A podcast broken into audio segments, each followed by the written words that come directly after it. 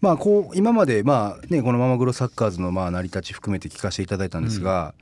まあ要はまあなぜそのママグロサッカーズで仕掛けを作って今まあここに至るのかっていうその高橋さんの思いとか源泉みたいなところをちょっとお伺いしたいなと思うんですけども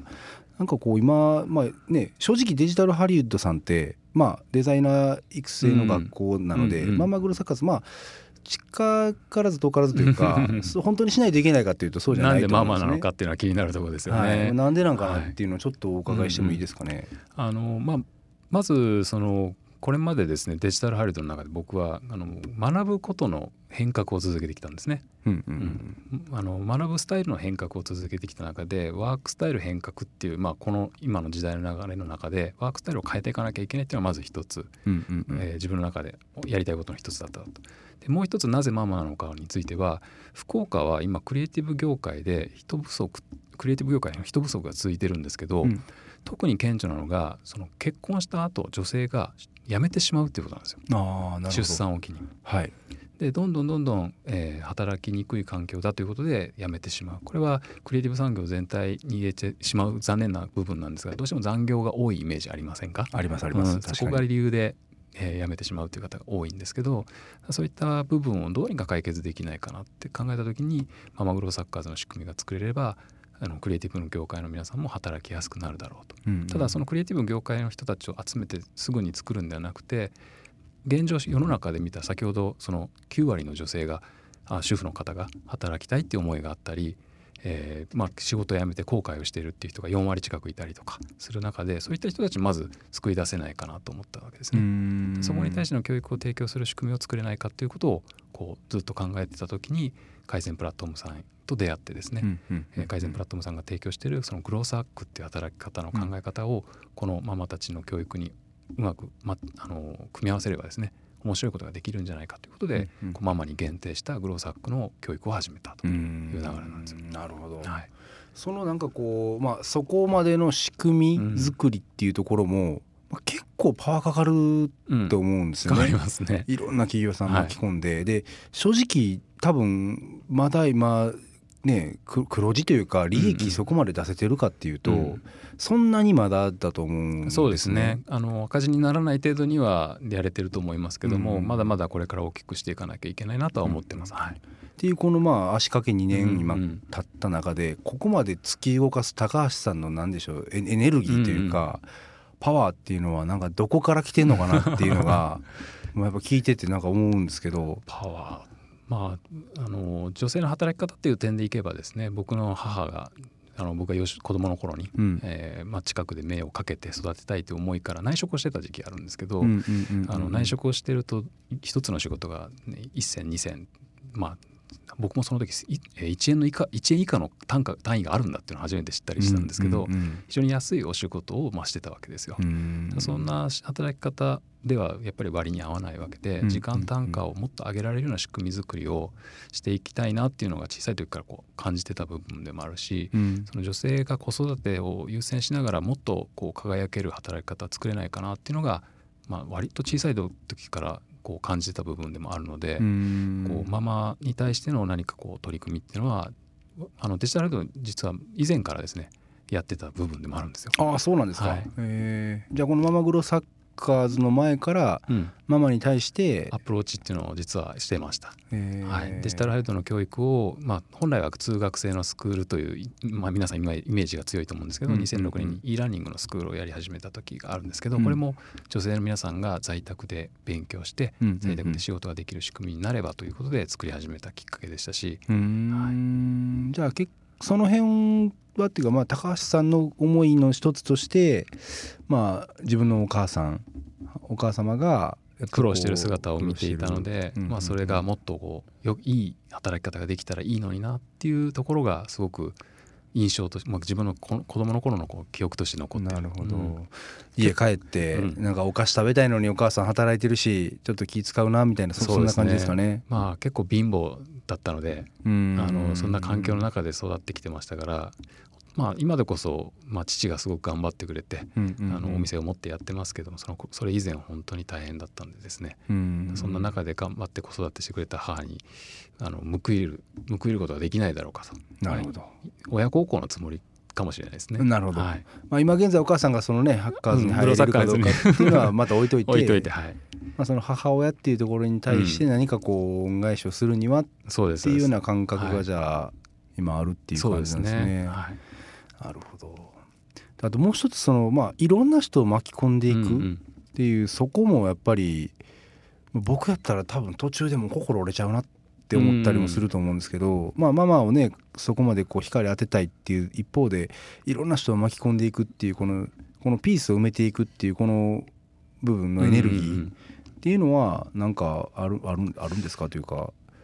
結局その、まあ、利益だけを考えるとやっぱりまあ一人でやった方がうんそうですね。儲かるじゃないですか。はで別に全然そんな匂いが全くしないじゃないですか、高橋さんの。うん。でなんか本当にいろんな人と手を取り合ってこの事業を進めていきたいっていう、そのそのいろんな人と手を取り合いたいって思うなんか背景とかっていうのは何かあったりするんですか？一番大きいのはやっぱり社会に役に立てるようにっていうのは、まあ、先ほどの母の話にもつながるんですけど、うん。やはり母のに対してのその親孝行っていう点で、まあ、うん。ママっていうところですけど、その社会に対しての貢献をしたい社会に対して何か恩返しをしていきたいっていう思いもベースにあるのかなとは思っていうて。それはどっから来てるんですかねその社会に対してのっていうのは。割と家庭環境がそうだったんですかね。その周りがその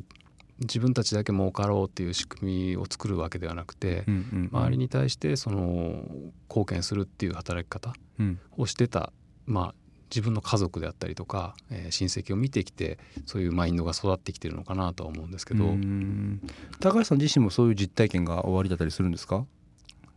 えっ、とそのいろんな人と協力をしてなんか成功しました、まああ まあねあの仕事お仕事じゃなくてもあそういう意味だと最初のそういう体験はの成功パターンはですねあの僕水泳やってるんですけどはい。あの水泳部のない、えー中学校に進学してしまった時に、はいはいはい、えー水泳部を自分で作っちゃったんですけど なるほど。あの水泳部を作りたいがゆえにですね、うんうん。学校中のその、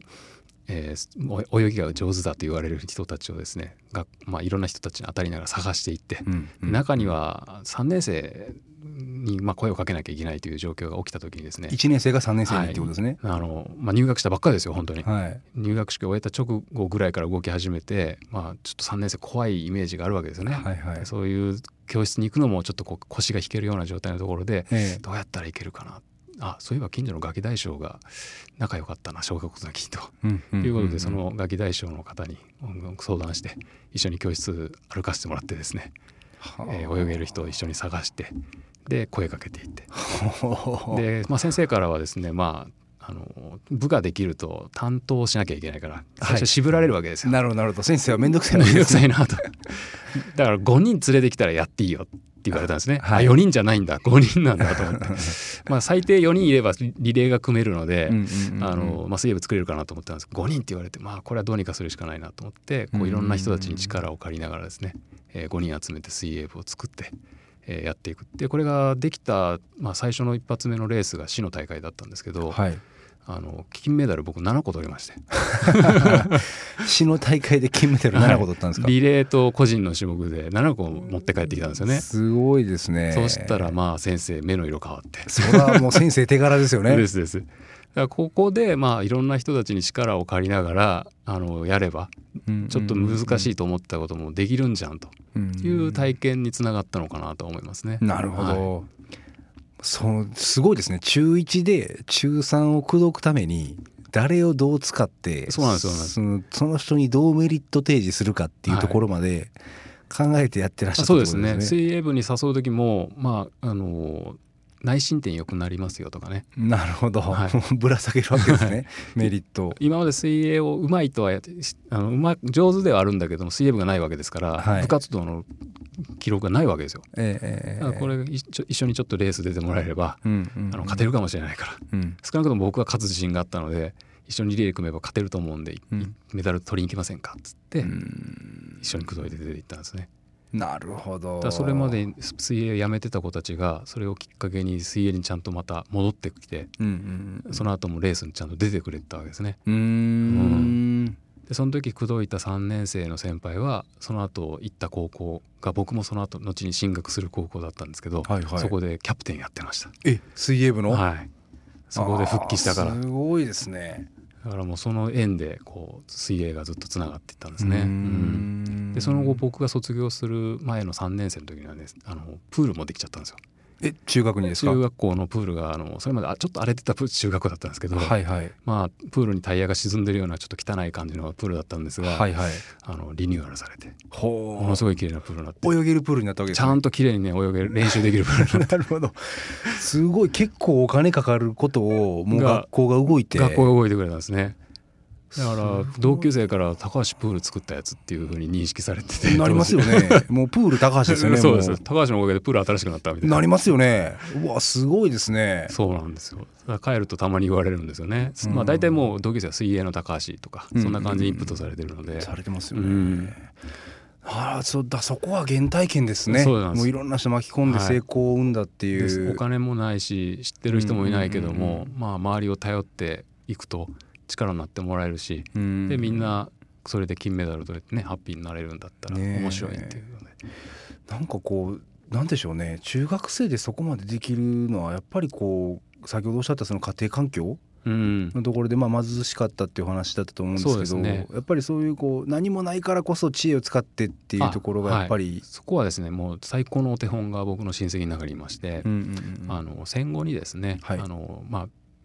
家も畑も失ってしまった親戚が一人いたんですけども、はい。まあ、その彼があ、えー彼女と彼がですねはい。そのうちのおじいさんが、まあ、あの地主だったもんですからうん。畑はいっぱい持ってたんですよね。そこでこうじゃがいもを拾わせてくれと。はいはいもう出荷されてくず芋が落ちてる中で、うんうんうん。芋を拾わせてくれということで、まあ、おじいちゃんもその、まあ、いいよということで拾わせてたらしいんですけど、うんうん。それを使ってですねコロッケ屋始めたんですね。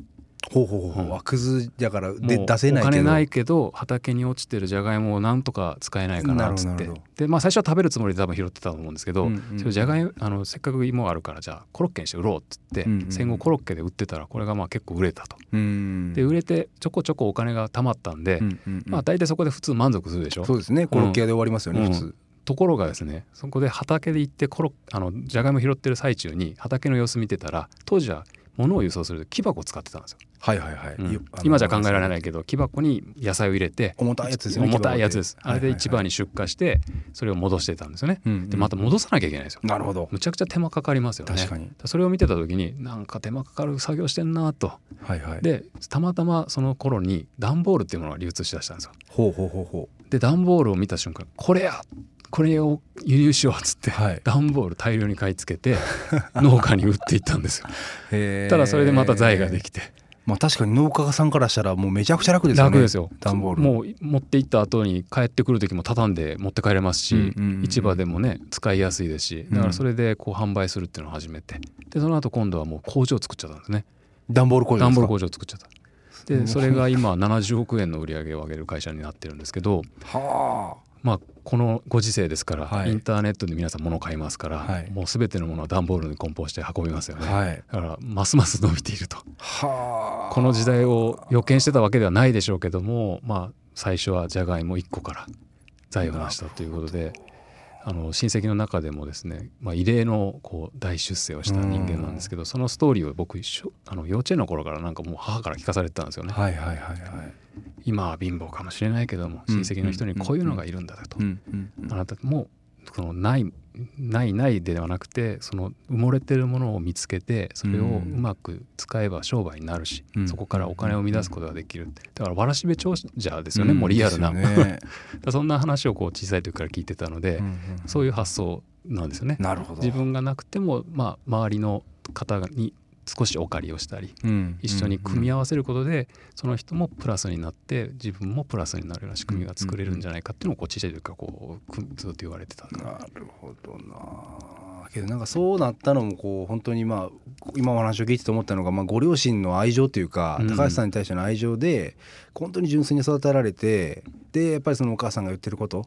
をこう自分も実現したら成功するんだっていうのをこう体験していった高橋さんが今いますみたいな。だからそんなこうねいやまだ成功ではないですけどまあそういうのを一つ一つこう積み重ねながら形を作ってきたって感じですね。な。るほど。いやー面白いな。なんかもっと聞きたいんですけどね多分結構な時間を使わせてもらってるので、ちょっと進めていきたいなと思うんですけど、まあ、今後なんかこう、まあ、ビジョンとしては、まあ、ママグロサッカーズ含めて何かこう、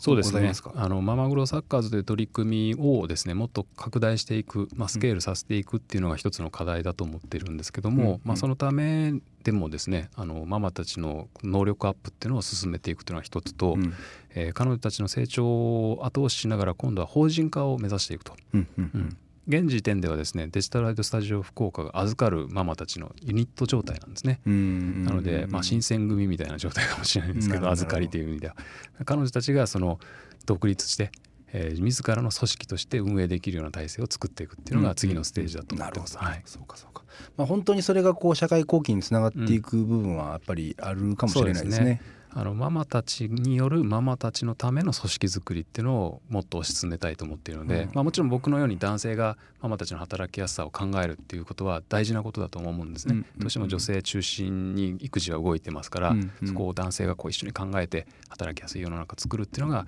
まあ、大事ではあるんですけどももっともっとママたち中心に動ける組織にしていくことで、いろんな企業さんたちの協力を得やすくなるのかなと思ってはいます。うんうんうん確かに。はい、わあけどなんか楽しみですね。なんかこれからちょっと私もまあね、あのいわゆるこう働き方とかを扱ってたりもしたので、うん。まあ、なんかその辺はすごいこう楽しみにうん。見させていただきたいなと。あの100倍の規模にしろっていうふうにあの協力いただいているき企業さんたちからは言われていただいているのでまあ激励も兼ねてでしょうけども。できるんじゃないですか。していきたいなとは思ってます。はい段ボールじゃないですけど、ね、できる気がしますけどね。そういう意味では彼女たちは原石ですからそうですよはいね。あーわ、かりました。ありがとうございます。ですね、最後にですね、はいえっとまあ、毎回この番組でゲストの皆様にお伺いしてるんですけども、まあ、あの風は無愛はいということで、自分は何者であるかっていうのを、あの答えていただいてるんですね。うんうんで今回も高橋さんにですね、えっと、ちょっとその辺答えていただきたいなと思ってまして、はいまずあの私がですね合図送ります。うんうん。であの某あのー番組のようにですねあのーこう何々とはパーンって言ってうんあのわかりますかね？わかんないですかね？う んまあ要は私合図を送るので、その後に私は何々であるとうんうんうん。いうふうに答えていただければはいわかりました。わかりました。はい。それではいきます。高橋正俊とはパーン。エデューサーであるはい、うん。エデューサー。ちょっと分かりづいらい言葉かもしれないんですけども、ね。エデュースっていう言葉なんですけどね、はい。それをまあ、えーする人ということでエデューサーという言い方をしましたが、はい。 education とプロデューサーの造語なんですよ。ほんほんほんはい、エデュエデュースあエデュ education とプロデュースの造語。はいまあ、あの合わせた言葉なんですけども意味はですね、えー才能を引き出すっていうことなんですね。それぞれのサービスや人や物が持っている才能を引き出してそれをさらに成長させる。うん。僕自身学校のお経営をさせていただいてますがやはりずっと人材育成をしてきてますけどもそういったうんベースのところにはこのエデュースという言葉があってうん。僕自身はエデューサーだとうんうんいうようなスタンスでこうずっと仕事をしてきてますので。なるほど、はい。確かにお聞きすると、まあ、今中学の話もそうですし、本当に今関わってるお話も全てそうだと思うんですけどやっぱりこう何かをいやスポットライト当たってないのを見つけてそれを引き伸ばししててでその人にちゃんと価値を付加価値をつけていくっていう、うん。でそれで社会を良くするっていうのがもうなんか全ての行動の中にこうやっぱり入ってらっしゃいますよね。はい。でだななので中学の時も水泳部作るのに諦めずに、うんやっぱりね先輩怖い先輩に 話を聞きに行きそうますす頭下げに行って。ね、で今でもママのこの事業もまあそんなに利益を生むもんでもないけどやっぱりそれをこう引き出してうん。磨いて、でこう世の中に広めるそうですっていうね。そこがやっうんぱりベースになってるっていうことですよね。なるほどな。面白いじゃないですかそこが一番。ねえ、はい。い、やまあそうですね。勝ってるものもしくはもう輝いてるものをうんうん、より良くするではなくてままあマイナスというと失礼かもしれないけども埋もれてしまっている、見えない状態で埋もれてしまっているものをよりいいものにしていくっていうのが一番こう醍醐味だと思うんですよね。うんそのプロセスの中の磨くっていうのと、それをこう価値づけする、うん。プロデュースするっていうところこの2つが、まあ、一番パワーかかるけど、うん。やっぱり一番楽しい部分。楽しい部分っていう、確かにおっしゃる通りですね。毎回成功パターンはないからですね、うん。こう常に頭使ってストーリー作ってでもそこが一番楽しいんですよ。なるほど。そこやってる時が一番楽しいんです。もうド M ですね。いやけどそれをやりきれるっていうのとそこを楽しめるっていうのはやっぱりこう常にこう何かを生み出していけるっていうところなので、やっぱり僕今後の高橋さんがすごい興味がありますねやっぱり。そうですね。僕自身もこれから自分がどういうふうに歩んでいくのかワクワクしてるんですけど、毎回終わったらまたまた何かやるでしょ多分。多分やってると思います。多分やってますよね、はい、もう僕の中では創造的破壊っていう言葉が一つの価値観なんですけどね、うん、もう常に新しいものを生み出しながらまあ古いものもしくはあのこうあるべきだっていうのを変えていきながらどんどんどんどん新しいチャレンジをしていくっていうのは楽しくてしょうがないので。なるほど、はい、いやありがとうございました。ちょっとまあお時間も来たので、はい、本当にいろいろもっと聞きたいんですけどちょっと第2回目ちょっとやりたいですよね、どっかで。ぜひ。ええということで、えっと、私 DJ デビがナビゲートしてきましたデザイン・ヨー・ウン・ビーイング、はい、えっと、これにて以上とさせていただきたいと思います、はい、ありがとうございました。どうもありがとうございました。はいということで、えー、お送りしてきましたデザイン・ヨア・オン・ビーイングですが、えー、今回のゲスト高橋さん来ていただいてですね本当にいろいろお話しさせてもらったんですがなんかまだなんか1割も話してもらってない感覚があってやっぱこれちょっと第2回目はぜひちょっとまたやりたいなっていうのがもう本当に正直なところですね。でやっぱお話聞いてると何でしょうね。こうまあちょっとこれラジオというか、まあ、ポッドキャストなんでなりがわからないんですけど、まあ、本当にイケメンなんですよね。もう本当にこうパッと見てかっこいいっていう、まあ、男性から見ても女性から見てもかっこいいって思えるような方なんですけどどこかこう、まあ、泥臭さというか、まあ、本当にやることにすごいこだわりを持って暑苦しいっていう表現がいいんですかねなんか本当にもうなんか一本一本ストーリー考えてそこにこう生きがいとかやりがいを求めて動いてるっていうところをこうビンビン感じた時にあ俺ちょっとまだもっとこだわり持ってできてないなとかああこの仕事流してるなみたいなのをちょっと自分の中で思いながら話を聞いててなんか本当にいい刺激になった回だったなというふうに思ってます。本当にママグローサッカーズですねもっともっと大きくしてもらってなんか働くママがもっと元気になって日本が元気になってっていう本当になんかその絵が見えたのでぜひ頑張ってほしいなというふうに思っております。ナビゲートは DJ デビューでした。次回は7月の11日に配信開始いたします。ありがとうございました。LoveFM Podcast. LoveFM のホームページではポッドキャストを配信中。スマートフォンやオーディオプレイヤーを使えばいつでもどこでも LoveFM が楽しめます。LoveFM.co.jp にアクセスしてくださいね。LoveFM Podcast